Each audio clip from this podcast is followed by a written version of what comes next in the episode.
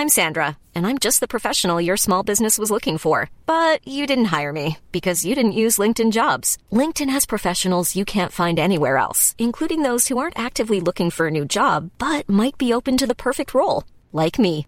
In a given month, over 70% of LinkedIn users don't visit other leading job sites. So if you're not looking on LinkedIn, you'll miss out on great candidates like Sandra. Start hiring professionals like a professional. Post your free job on linkedin.com/people today.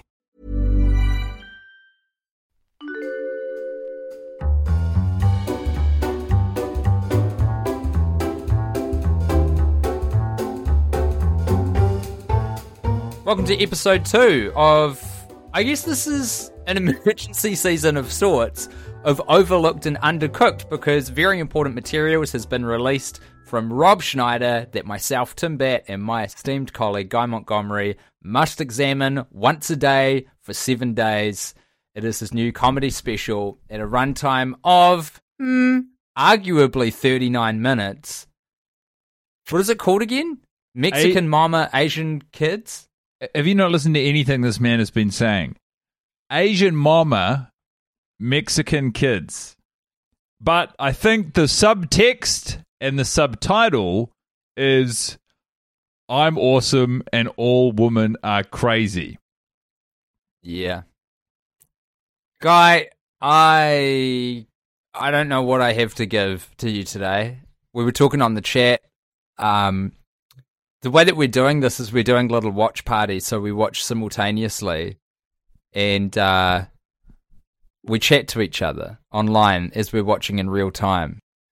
And I'm I don't I, I, don't like to be so negative. I don't like to be so critical about someone's work, I guess, in a way. But this special and the prospect of watching it like once at all and then more than once has just fucked me up. Yeah, man, you've got a real scary energy. Uh, less so when we're actually on, you know, the record, but all of my communique with you around facilitating this, um, you're openly and I would say possibly understandably hostile towards me. If I have to put something off by five minutes, I do so with great trepidation. I am, uh, feel like I'm somewhat on eggshells around you. What what I had said to you in the chat was that um, I'm very angry at you, and I know that that's not fair to you, but I also know that that's probably not going to change. Yeah, and I that's okay. Like, uh, do you think is there anything to be gleaned or gained from this exercise? Is it making you think about comedy, your own comedy, jokes, society Well, at large? I just shook my head the entire time you were saying that, and but now I've actually I think I do have something. The big takeaway f- for this special for me is just, ha- it, and we've kind of like we talked about this I think on the chat yesterday, but the importance of confidence on stage, just the mm. how much that can carry, just getting out there with a swagger and pretending like what you have to say is good and funny and a joke even when it isn't, it is very. It's like magic to a crowd. You just trick them wholesale. It's like hypnotism. You just go out there and you're like, I'm going to say a bunch of stuff with the cadence of jokes that are really like good, and uh, and you guys are going to laugh. Yeah. and it's this bizarre contract that you have with the audience where they're sitting there. It's very weird being an audience in a comedy show. It's quite a like, it's a big job. And I think that doesn't get talked about enough. It's actually quite a big role to be an audience member. Yeah, but I'd say show. the bigger the audience, the smaller each independent audience member's job is. Like, if you're in an audience Yeah, of totally. 10, you are sharing a tremendous workload. But if you're in an audience of 500, you've got a low a low level of commitment. Very true, but it's different to seeing a movie, for example, where you do not have to uh, sort of output any of your energy responding to the thing that is being shown to you at all. You just kind of quietly absorb it all, um, or even like a band, because like a band does, they want a reaction from you, obviously. But I think music's a lot easier to get on board with, which might be why Rob crams so much into his special. Um, but like the band kind of has something to do where even if they sort of quote unquote bomb and that the audience don't get on board, they can still kind of deliver the same show. But that doesn't really happen with with comedy. No, well, because the, it's, it's just- there's a there's a agreed upon desired outcome. Like everyone is entering this contract, and they understand that there's one very clear purpose, and uh, yeah, like there's no. That, that I think in in music, people can go to a concert for different reasons musically, but if an audience of people at a comedy show are largely there to laugh and I I think I remember uh, this is more unique to New Zealand, but while we're talking about the the idea of it, like it, this doesn't really happen in America. In America, I feel like th- they're excited that you're on stage and they believe that there's a reason you're on stage. Like American exceptionalism makes them very confident audiences. They believe in the process,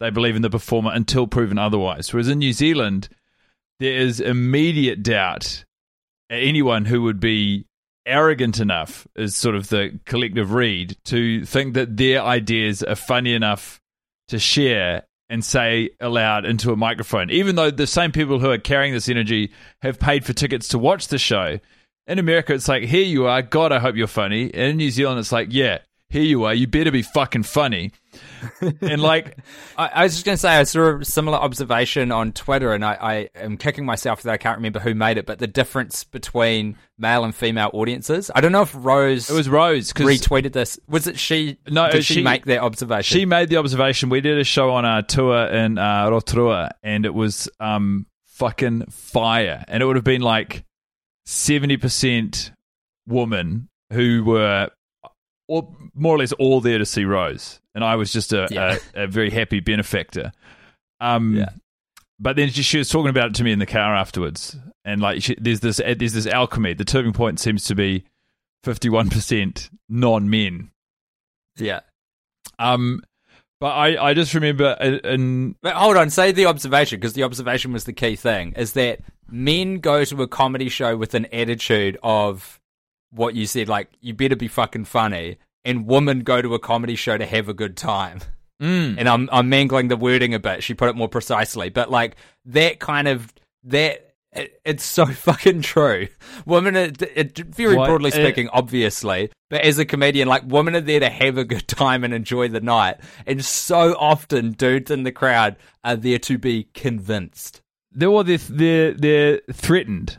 Um, Yeah, yeah, and but like so in New Zealand, just further to the point I was saying is I remember Tom Furniss said this to me. Who's a very funny. He used to do stand up comedy. He's a director and a writer now. Um, but I think he's still got a clip. If you look him up, Tom Furniss on YouTube, he was like when I started comedy in New Zealand, he was my favorite New Zealand comedian. But he was Yeah. like in New Ze- he was saying how funny he finds it in New Zealand where you know comedy is a job where you are getting up there with the express purpose or desire to spread joy or laughter and um, if you do it, people are like somewhat surprised, perhaps in New Zealand, but also grateful. But in New Zealand, if you do it and you get it wrong, the response isn't like, "Oh well, that's a shame it didn't work out." It's like, "Hey, you know what? Fuck you." I hate you. I hate you for trying and failing to entertain me. It's just this, it's so insane. And I suppose to an extent, you know, we are carrying some of this energy towards the great Rob Schneider. Hey, very good point and way to pivot back to the subject matter. I think you could be right. Maybe like we are going in, into this with all the wrong attitude, and that is um, too much colouring our experience I- of the special. I don't know that. Uh, I mean, I say that, and it is definitely true, but it's a different sort of disappointment. Like here is a multimillionaire, internationally, formally recognized superstar who is, formally recognised as such a funny, um, formerly successful comedian, Rob Schneider. Yeah, who it's You know just what the funniest version of that is? in that Adult Swim one about Boom Shakalaka, former father. yeah, yeah, broom shakalaka.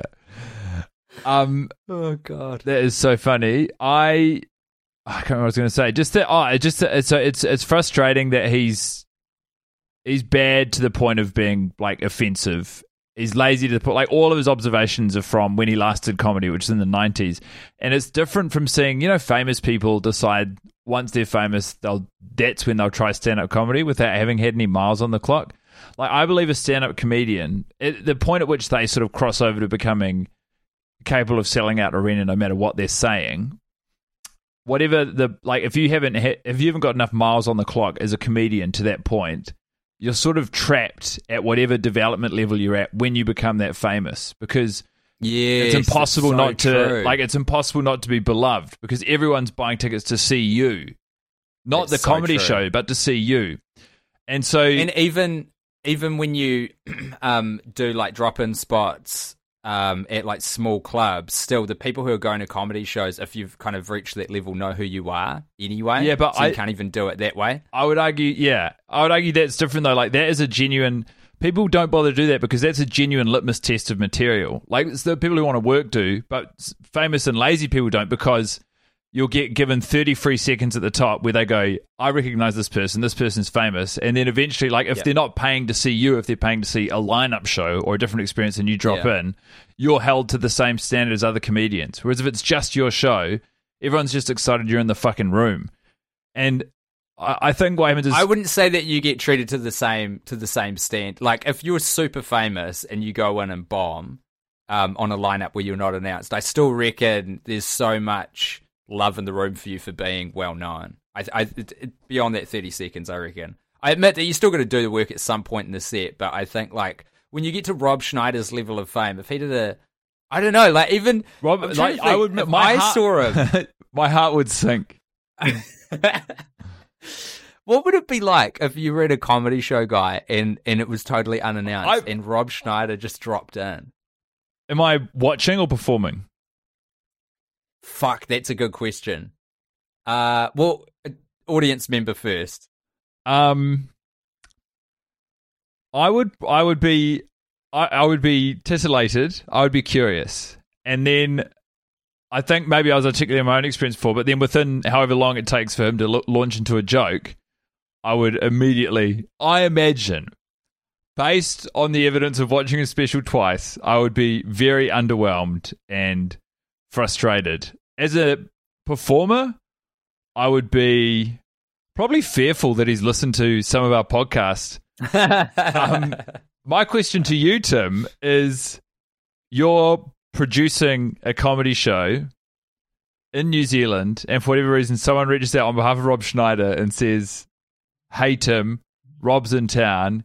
Any chance he can jump up and do a quick 10 minutes on your show tonight? What do you say? Absolutely. What a hundred percent yes. Yeah. What? wh- Why? Because the audience would get a fucking massive kick out of seeing that. I disagree. Who is Rob Schneider's audience?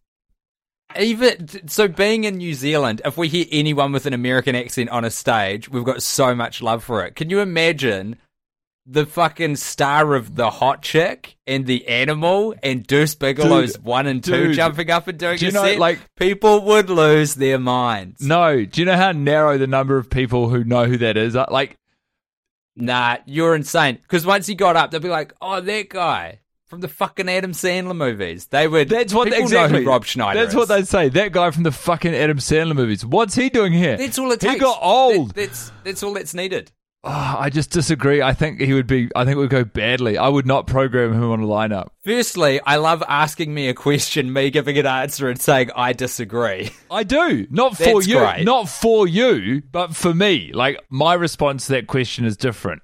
Do you not think the audience would love to see Rob Schneider appear out of nowhere on a New Zealand stage? It'd be amazing. If I was an audience member and Rob Schneider got up, I'd be like, "This is fucking crazy." How can you say that after watching this? I would. This is completely different. Seeing him in a live context would be like one off, first of all, cannot stress that enough, and also not an entire show of him. But to see him do a drop in spot would be thrilling and novel. In the same way, watching a, an accident is thrilling and novel. Don't you think that there is a very different bar with which you treat mm-hmm. live comedy shows and like a special that you watch on TV? Absolutely. That is 100% true. But, like, So I think a lot of it's to do with that, yeah, to be honest. I think some of it for me is like I there's a certain amount of personal responsibility I assume if I'm putting together a show that the audience will be safe. And based on the Well, evidence put forward by Rob true. Schneider, I don't think I could in good conscience program without being like, well, people are going to be fucking white knuckling it through 80% of you- set. Do you know what? That's actually a really good point. And I was more like thinking of the idea of Rob Schneider, in, in spite of the fact that I've literally just watched his, his stand-up special twice in two days.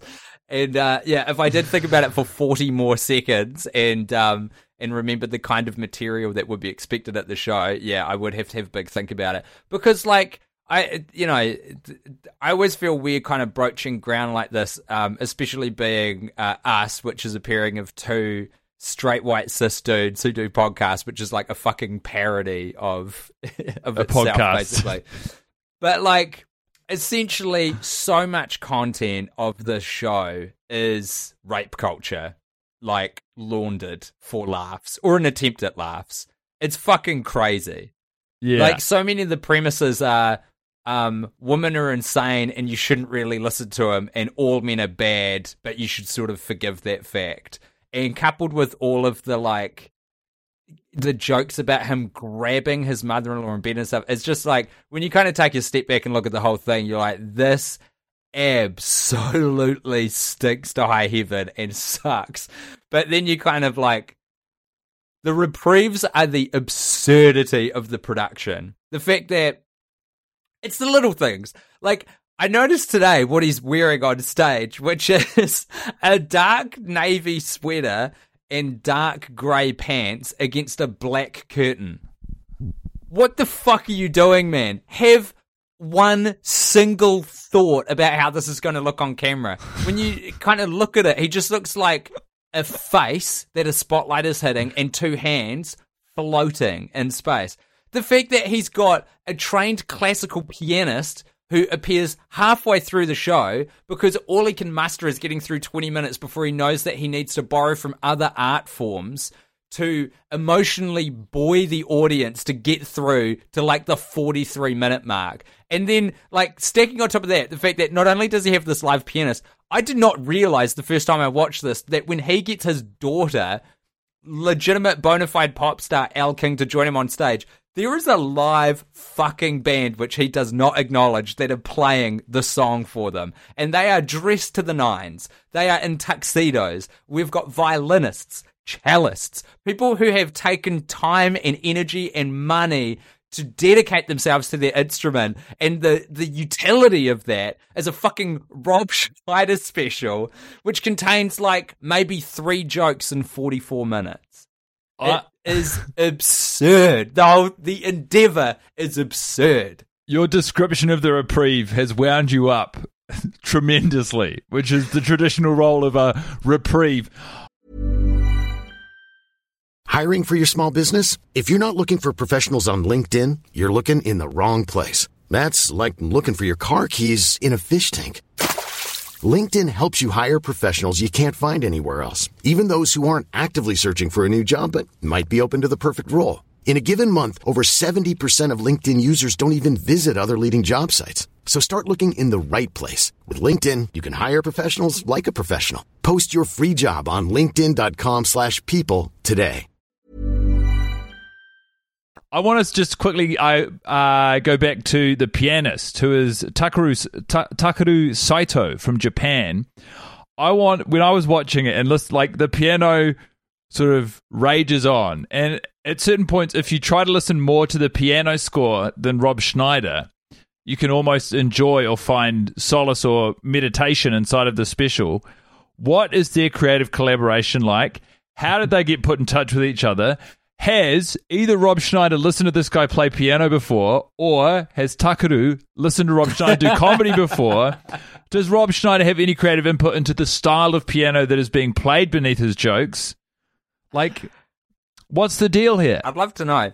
So, well, what are the clues that we have? What do we know about Rob Schneider? We know that he um, is uh, like sort of a practicing Buddhist. Like he's, he's very into into the practice of Buddhism, um, and I think Buddhist meditation. And that kind of leads me to believe that maybe he does listen to some chill piano music. Maybe that's not completely out of the box. So maybe maybe this like popped up in his travels on Spotify, and he's like, I wonder if I could get that guy. I don't know. The guy, the the person who you're hiring, I guess everyone everyone needs a job, but they have to be at a pretty interesting point in their career to. I'm just looking them up on Spotify now. I think I think this is the thing about musicians, though, in a way, like es- es- especially you know people who aren't super famous can be super skilled and like even prolific. Yeah, um, like almost virtuoso level without being that well known, especially if I, I don't know. I just think that there's probably a lot of phenomenal piano players out there who who just aren't super well known outside of real piano enthusiasts. yeah. I would Maybe we should look at doing it, guy. Maybe we should hire some like really great musicians to just To score this podcast. us doing a show. Yeah, a show, a podcast, whatever. I yeah, look, I just I I just wonder like I just feel like he tagged this young sort of promising but probably not super established pianist and was like I'm pretty famous. This is going on Netflix. I give you what do you reckon? 10,000 US dollars? He's hemorrhaging money on getting the thing online in the first fucking place. I reckon a little less than that, to be honest. I, I think like the payment of musicians would be kind of less than we expect, but I reckon probably somewhere between five and ten. Okay, You'd Yeah, do it, eh? that's what I reckon. If I could play the piano, I'd Yeah. do it. Fuck, ima- yeah, but absolutely. Imagine like this is the, another thing that blows me away is because you, the way you summarized all of it and all these insane constituent parts that don't go together at all, and just sort of paper over the fact that this is not a product. This thing had a fucking director. The special had someone who was not Rob Schneider, who was in charge of like creating some sense of cohesion or product. His name is Tyler Spindle. And Give me dates on this dude. well, he actually directed a, a comedy film that you've watched this year. What? Any any guesses at what it is? It's a Netflix released comedy film. It's a Happy Madison production. Oh, the the the um uh I've forgotten what it's called. Uh, um, Tell me the the actors. Lauren Lapkus one. yeah, with yeah. David Spade. The Wrong Missy. What's it? Same the wrong di- Missy. Yeah. Same director. Does that make any It's, um, sense to it's you? interesting. Yeah, kind of, because like I think heading into lockdown, if there's any hope of any work, you're just like, yes, yes, yes, yes, yes, yes, yes, yes, because you can see what's happening on the horizon. So, like Rob reaching out to him, it, yeah, it doesn't shock me to hear. The the thing with the wrong Missy, because I I reviewed that for a um a, a publication here in New Zealand, and the movie like wasn't great. It was just the fact that Lauren Lapkus is so phenomenal that that made it anything. And Yeah. it was a pretty great watch, but it was purely just because of Lauren Lapkus. Well, can I read you the self-penned mini biography of Tyler Spindle from IMDb? Love to hear it.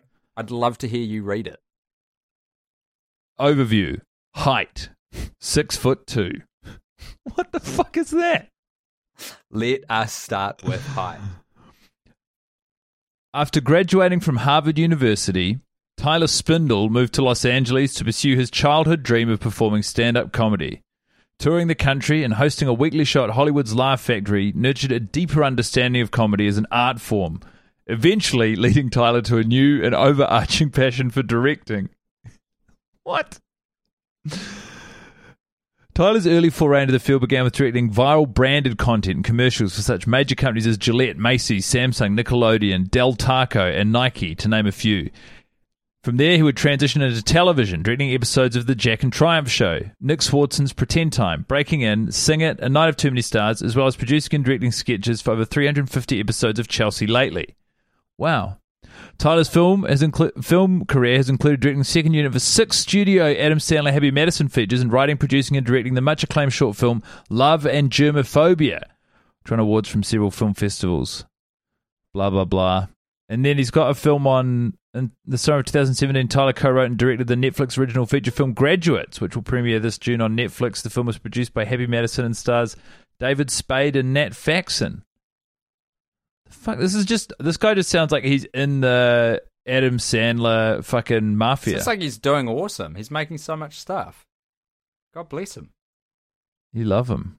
This is this is the other thing, man. It's like what you said yesterday, which is usually my um uh, sort of battle cry on on overlooked and undercooked. You know what? Rob Schneider went and made this, and he fucking they went and found a pianist and a band, and they they put it all together. Dude. They put on a show and they filmed it and they put it online, and like it's an inescapable uh, thing that is good. That he did. One hundred percent. Like, But I Oh. guess that when you when you need to start referring to something's existence, like that's a pretty um that's that's basement level uh, of the- thing is, if you like, compliments if you for a work, if you it? click through these profiles long enough, you know, like I'm now on his Instagram. This guy's only got a thousand oh, has it? a thousand and sixty nine His followers. Instagram's not great. This isn't Rob. He doesn't know how to use his main properly. This is Tyler Spindle. yeah. I just went on it.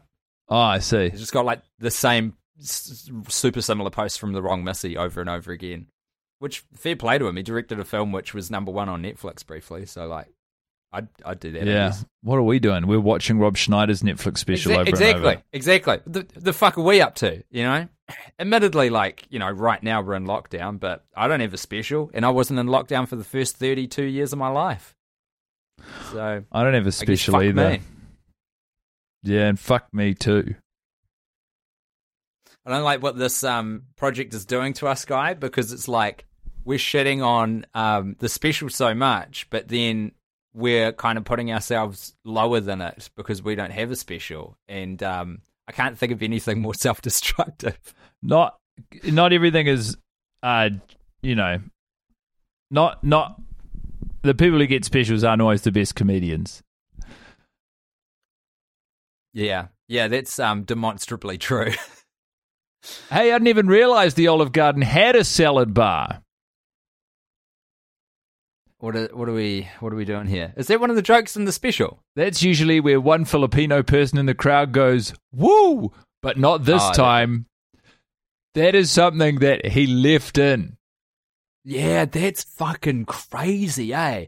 That bit is crazy because, like, often, and and this is kind of a um a standard bear of newer comedians when you kick off. It's like you'll have a joke generally which is designed to provoke outrage, or it could just be recognition. And when that doesn't come, you haven't you haven't written an, an alternative where no one reacts to it. So then you've got to say what the reaction was supposed to be from the audience.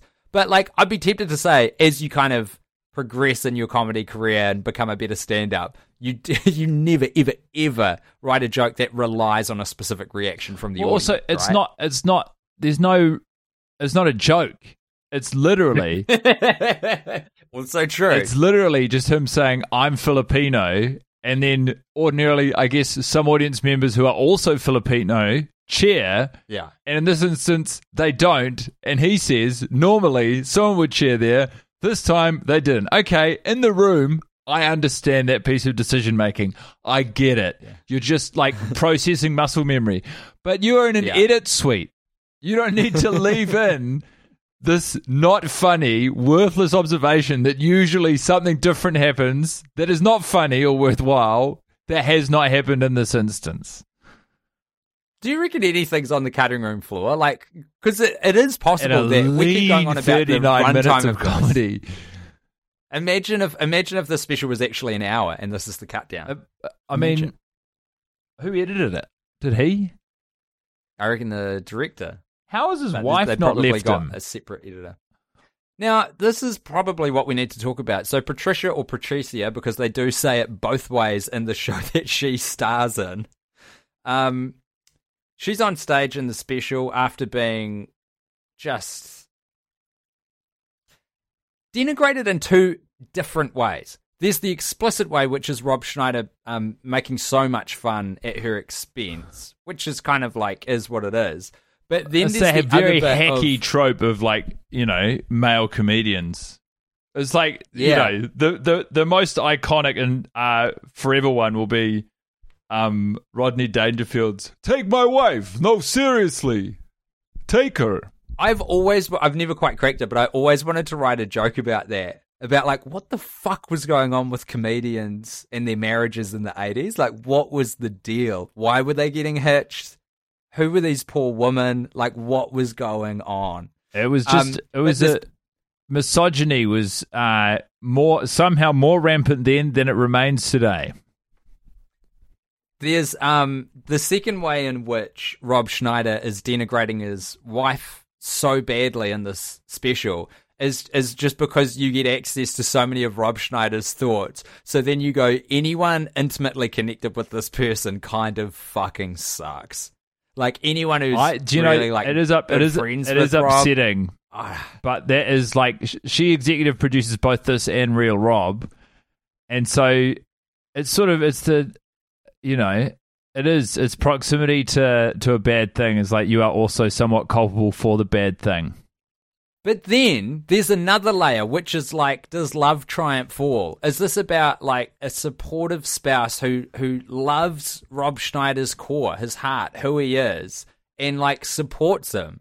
Because we kind of think that everyone who's super famous is super talented, and that's obviously not the case. But it's sort of an assumption we make. But sometimes you get afforded the platform and ability to put your work out there, and you're just not that good but for whatever reason the doors have still been opened for you. And if you're the spouse of that person and you you love them and you want to support them and be there for them then like i don't know is it your role to like red light something like this that they want to do? I don't know. That question and more to be answered in the next episode of the Schneider Special Chronicles Overlooked and Undercooked Emergency Season. May God help us all. Thank you for listening. Uh, maybe we- we recommended Rose Matafeo's HBO Max special uh, on the previous episode. Maybe it, it, as a palate cleanse, we could it, we could take the opportunity at the end to uh, recommend a piece of comedy at the conclusion. oh wonderful What do you think? have you have you got have you got another one well I, if you haven't seen the wrong missy honestly it's kind of worth watching just because lauren lapkus is so good there's a couple of dicey bits in it but um on the whole it's a fun watch And if you if you don't feel like watching The Wrong Missy, uh, and you haven't already, might I recommend watching um, Ronny Chieng's Netflix special? I actually can't remember the title of the special, but that guy's a fucking crusher. It's one of the funniest specials on Netflix right now, in my honest opinion. Hold on, let me get the name of the special. It would be criminal for us to not just take two seconds. Uh, Asian comedian destroys America. That's the one. It's that one, right? Yeah, yeah. Yeah, yeah, yeah. Awesome. All right, guy. Well, I sort of do apologize for how I'm treating you, but in some ways I don't at all because you initiated this. yeah, yeah, and, yeah. um, I'm a piece of shit. Fuck you. I'll see you tomorrow. Yep.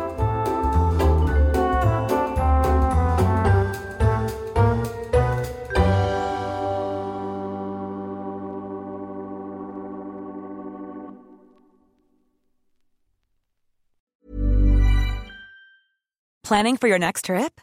Elevate your travel style with Quince. Quince has all the jet setting essentials you'll want for your next getaway, like European linen, premium luggage options, buttery soft Italian leather bags, and so much more. And is all priced at 50 to 80% less than similar brands.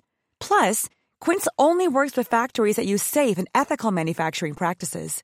Pack your bags with high-quality essentials you'll be wearing for vacations to come with Quince. Go to quince.com slash pack for free shipping and 365-day returns.